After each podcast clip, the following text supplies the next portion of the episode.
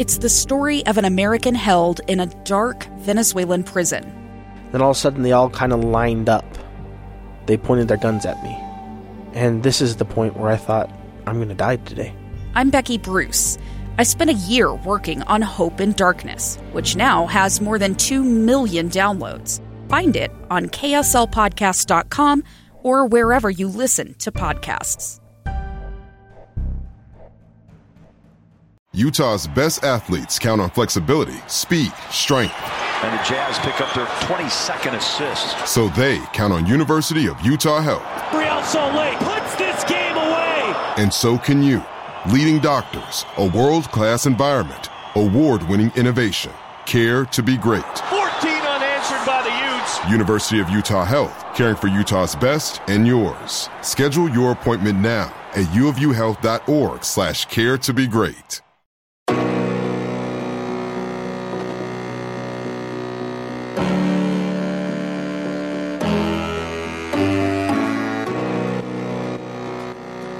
Welcome in, Ute fans. This is the Crimson Corner podcast. It's powered by KSLSports.com. I'm your host and Utes insider, Trevor Allen. Thank you so much for tuning in to another edition. It's been a while, and I apologize for that. No, it got really, really busy, as you guys have, may have seen over the last week and a half, with the end of the season, um, the last game of the year, basketball's going on, signing day.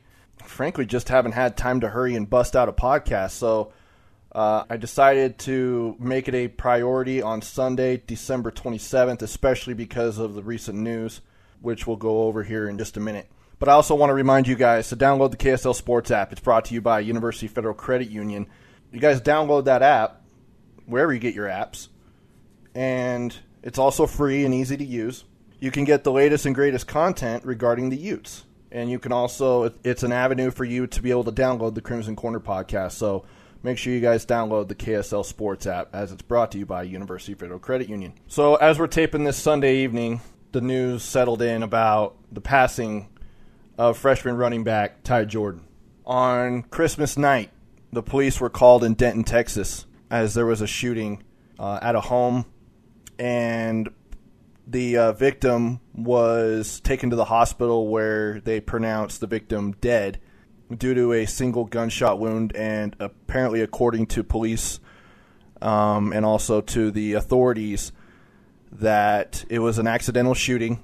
And the uh, Tarrant County Medical Examiner's Office announced that that was indeed Utah running back Ty Jordan. Um, he was 19 years old. I gotta say, I woke up Saturday morning to my phone just lighting up people asking me if it was true. Being the reporter that I am, I did some digging. And I want to get this out of the way first before I get into this because of what I have to say about Ty Jordan. I don't want this of what I'm about to say to trump that. So I want to make sure I get this across. There were some media members out there, I'm not going to point them out because that's not right. That's not who I am. I'm not someone who calls out people, but I will call out any type of situation where it is not appropriate to do something.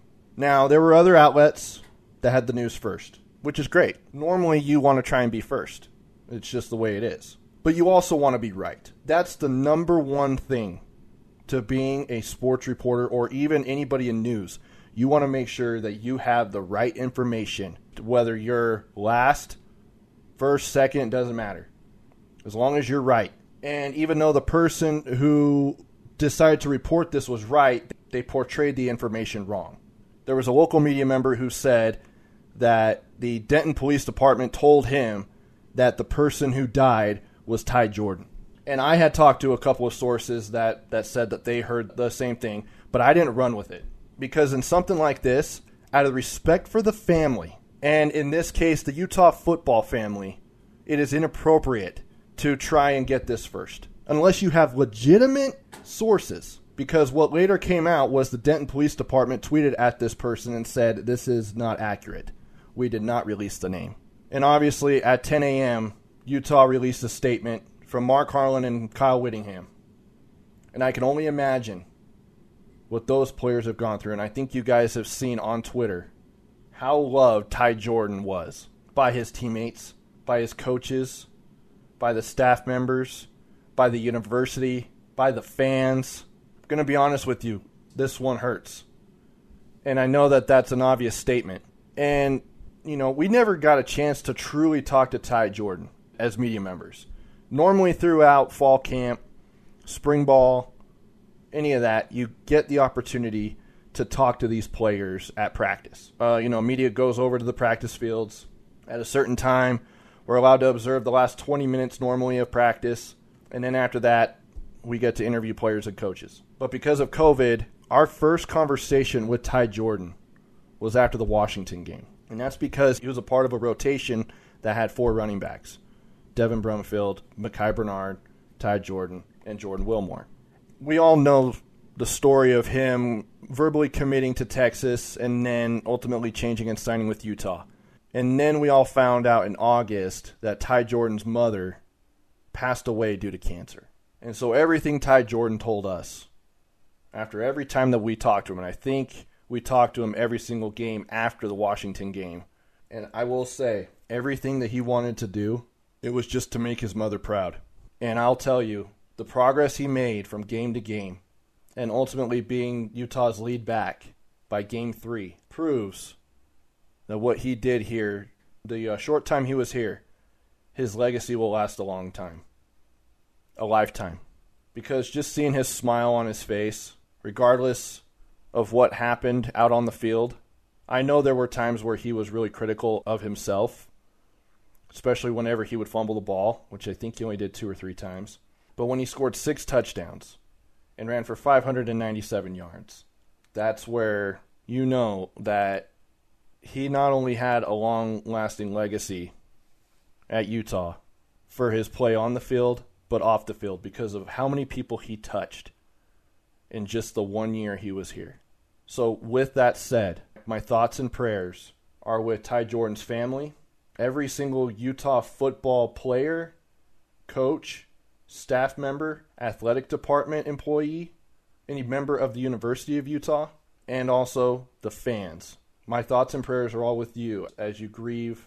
And I know that media members are, are supposed to be neutral and when it comes to these things, yeah, we're going to give you the news, but it doesn't mean that we don't have any feelings about it. You know, I didn't know Ty Jordan like like these others did, the players. I never truly got a chance to talk to him. I asked him, you know, a few questions on the post game Zoom calls, but it makes me sad to think that I won't be able to get to know him, the person that he is, and not just the football player. And I know that people have, and this one really makes me mad. And I know that there's not a lot of people talking about it, but there are a couple, and I just want to put that to rest right now. What does that do for Utah's running back room? Absolutely nothing, because it shouldn't mean anything right now. It's the very last thing that should come to anyone's mind is who's next for at the running back spot. Coaches, players, recruits, and most importantly, the fans. I mean, the season just ended. But even if this tragedy happened just before the season, during the season, it still wouldn't matter who is up next. Of what is important right now is allowing the time for these players, the family members, the program, the fans to grieve. I understand he had so much potential. People were saying he was going to be the next Zach Moss, if not better than Zach Moss. And he definitely showed that. But also, a 19 year old just lost his life to a freak accident. If one positive thing came out of 2020 as far as sports was, that is Utah football getting to witness the greatness of Ty Jordan and his smile and his personality.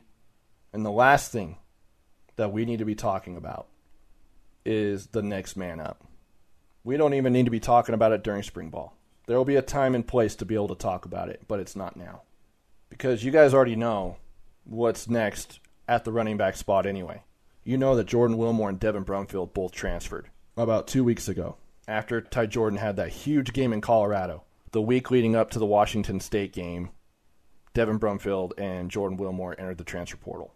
And Utah signed one running back in their 2021 class. There's still time to sign players to the 2021 class um, in the February signing period. But during the early signing period, Ricky Parks from Tampa, Florida, was signed. But that doesn't matter. Just on a personal level, it's just horrible to lose a life that young and, and this way. Life is precious, life is fragile.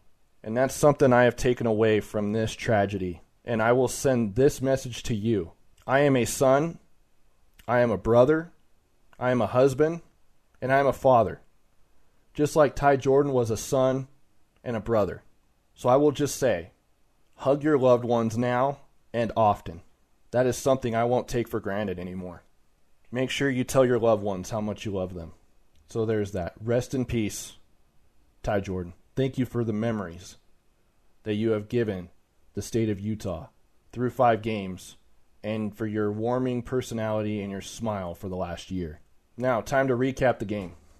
Utah finished the season strong with a 45 28 win over Washington State. The first half couldn't have been worse, honestly. And Kyle Whittingham said it. He's like, we played like we opted out of the out of the first half and the bowl game.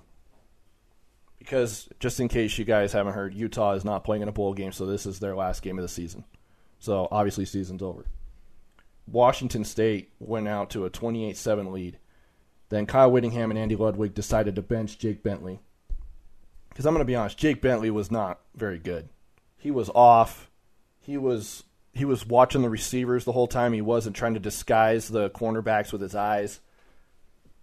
It was just a terrible performance by him.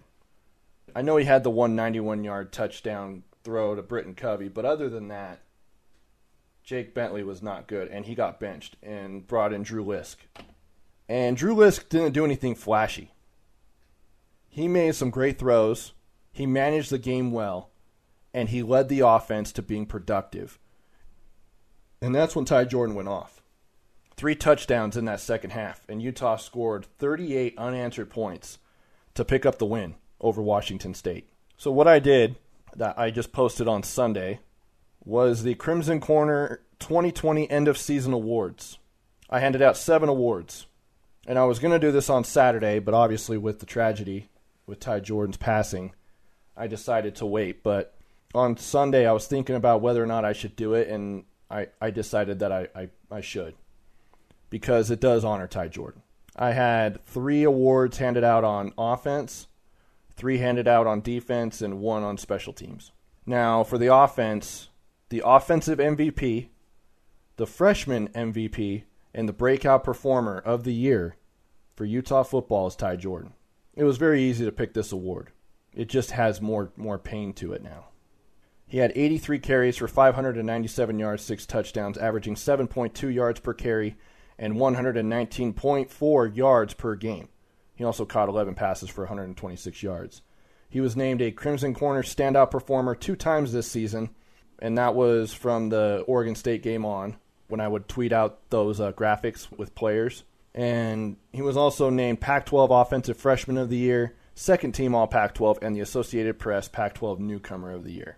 Now on to defense. The, eh, the, the defensive MVP is Devin Lloyd. He lived up to expectations this season um, as the leader of Utah's defense.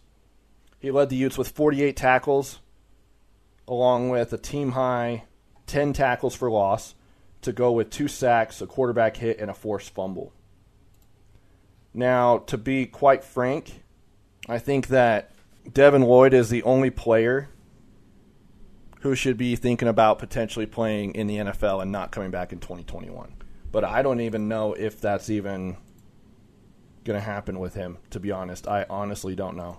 One of the media members asked him after the game on Saturday, after the Washington State game, and he said he was going to think about it, but that he'd have an answer pretty soon. He was also named first team All Pac 12 um, and was just a force every single week. Now, the Utah Defensive Freshman of the Year, Clark Phillips III. He definitely lived up to the hype in his first season with the Utes. He had 25 tackles, two tackles for loss, two breakups, one fumble recovery, and kept Utah's pick six streak alive with a house call in the final three minutes of the season finale against Washington State. Now, entering that game, Utah had 16 seasons straight with at least one interception returned for a touchdown. And going into that Washington State game, Utah still didn't have any pick sixes in in 2020. But with under three minutes to go, Clark Phillips had a 36 yard interception for a touchdown. So now it's 17 straight seasons with a pick six. And the thing is, five games that Phillips started in in this season, he played either outside corner or nickel. Those five games are going to be huge for him moving forward as he gets ready for a full Pac-12 season in 2021. And then the Utes defensive breakout performer of the year, Nephi Sewell, making the move from safety in 2019 to linebacker in 2020. That was a tremendous move. Sewell picked up the second most tackles on the team with 40, along with six tackles for loss, two pass breakups, two interceptions, a forced fumble, and two fumble recoveries. And he had one of those fumble recoveries taken to the end zone for a touchdown in the season opener against USC. And he was also named All Pac 12 honorable mention. And then the special teams, I went with co MVPs.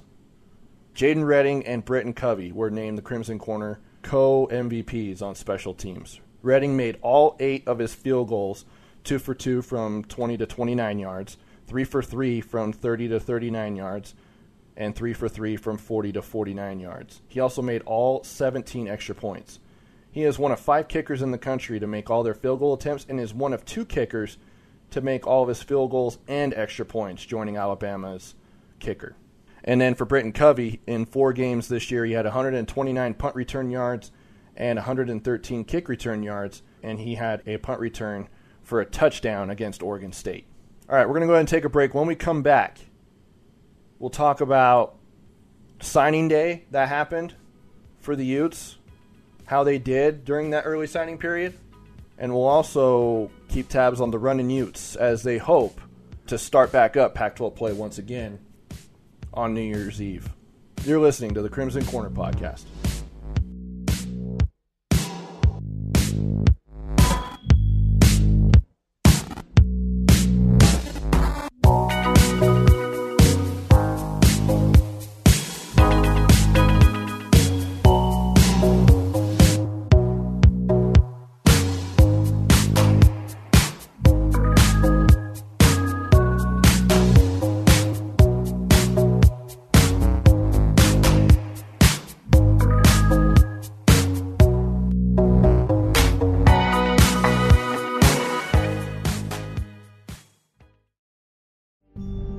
It's the story of an American held in a dark Venezuelan prison. Then all of a sudden, they all kind of lined up. They pointed their guns at me. And this is the point where I thought, I'm going to die today. I'm Becky Bruce. I spent a year working on Hope in Darkness, which now has more than 2 million downloads. Find it on kslpodcast.com or wherever you listen to podcasts.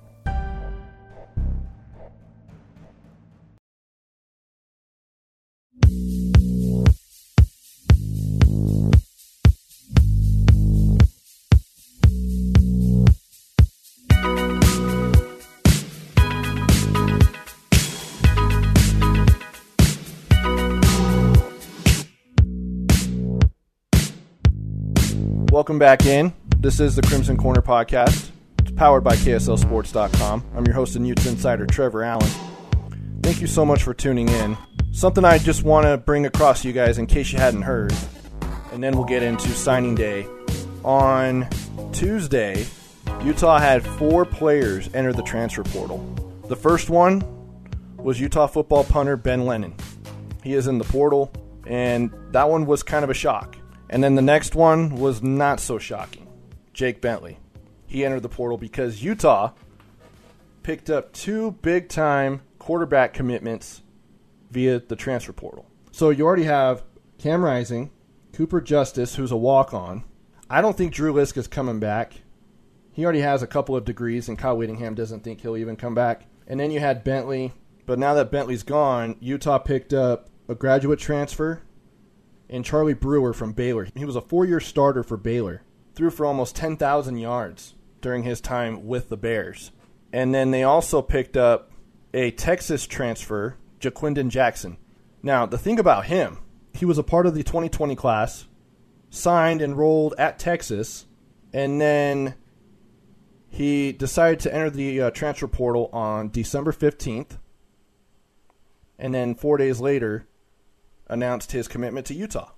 Now, coming out of Duncanville High School in Duncanville, Texas in 2020, Jackson was a four star recruit. the number 10 ranked prospect in the entire state of Texas. That says something. And he's the third highest rated dual threat quarterback in the nation. He had offers from everywhere. And he also ran track and field as well. And from what I understand, Ty Jordan was a big reason why he picked Utah. So after all that came down, Jake Bentley decided, I'm out of here. I'm going into the portal again. That's the end of that. And then uh, a couple of guys that were second and third string guys, Pita Tonga, defensive tackle, and uh, Mufi Hill Hunt, who played tackle on defense for Michigan State before transferring to Utah last year, and then this year made the move over to tight end. Both of those guys have entered the transfer portal. So four guys in one day and six guys in a matter of a week. So I'll just say this. Don't worry about that, Ute fans. Utah has a great class coming in. If some of these other guys who were starters decide to transfer, then I would be a little concerned. This isn't like the running Utes team that is having guys transfer here and there. A lot of these guys just feel like that they deserve some more playing time and they want to go elsewhere. So I wouldn't be too concerned with all these guys entering the portal because Utah is reloading and they're bringing in some talent. Which brings me to my next item of business, and that is signing day. Utah, I believe, had 18 guys enroll, and you guys can check that out, a full list, updated and everything, over at KSLSports.com. But and then they had two transfers with Jackson and Brewer, and one hard commit in Michael Mokafisi that is still yet to sign. I bet he'll probably sign in the in the February period because he is a legacy recruit for Utah.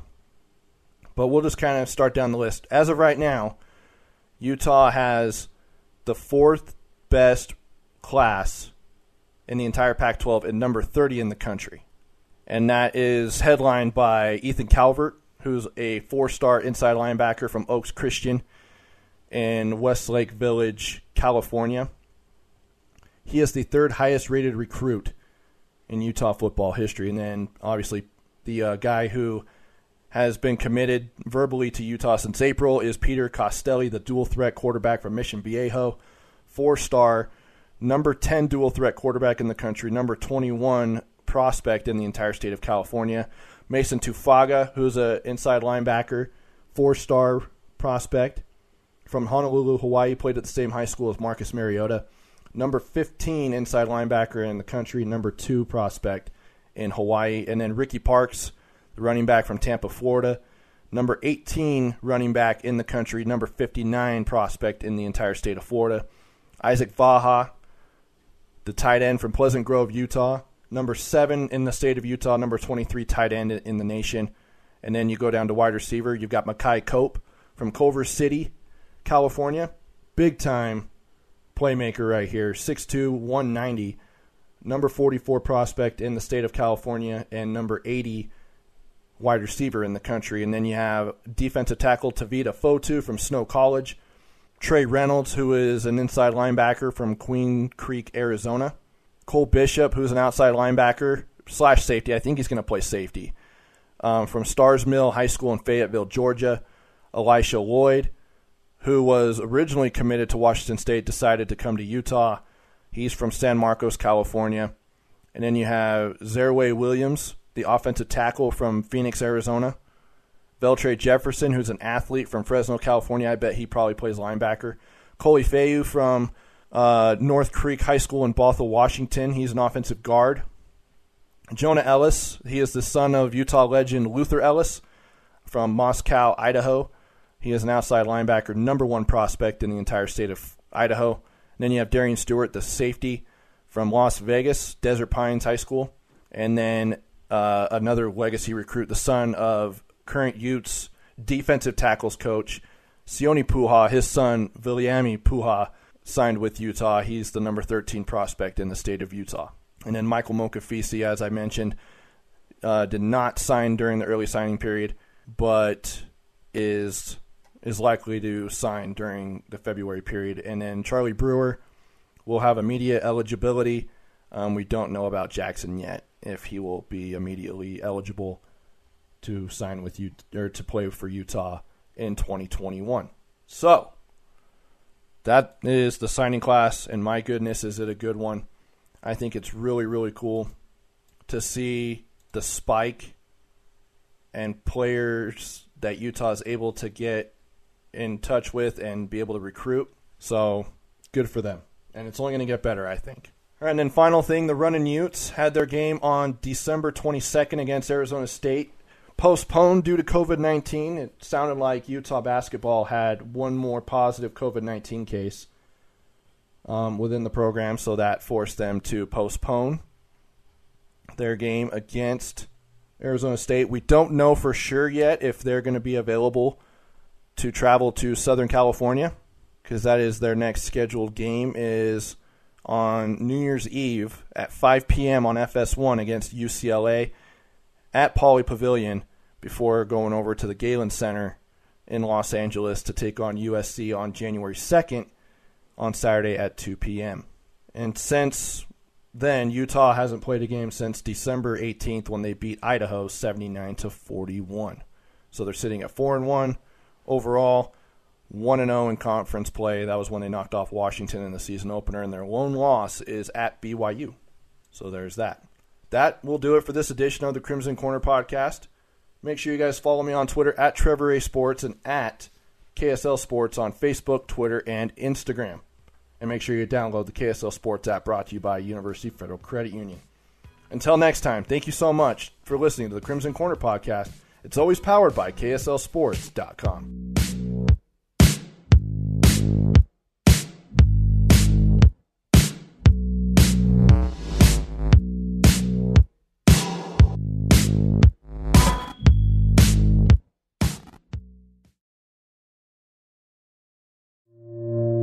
two friends taking pictures of the rising full moon on a summer night. Two teenage kids doing what teenage kids do. When a stranger with a gun and a death wish changed everything.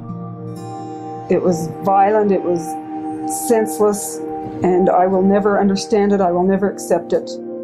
I'm Amy Donaldson, and unfortunately, we're all too familiar with stories about how violence shatters lives. But what we rarely see is how they are rebuilt in a new podcast, The Letter, we relive tragedy, but only so we can hear the rest of the story the struggle to reclaim lives, the realities of grief, and the possibilities of forgiveness. I believe in miracles. Sometimes I thought, there are no miracles.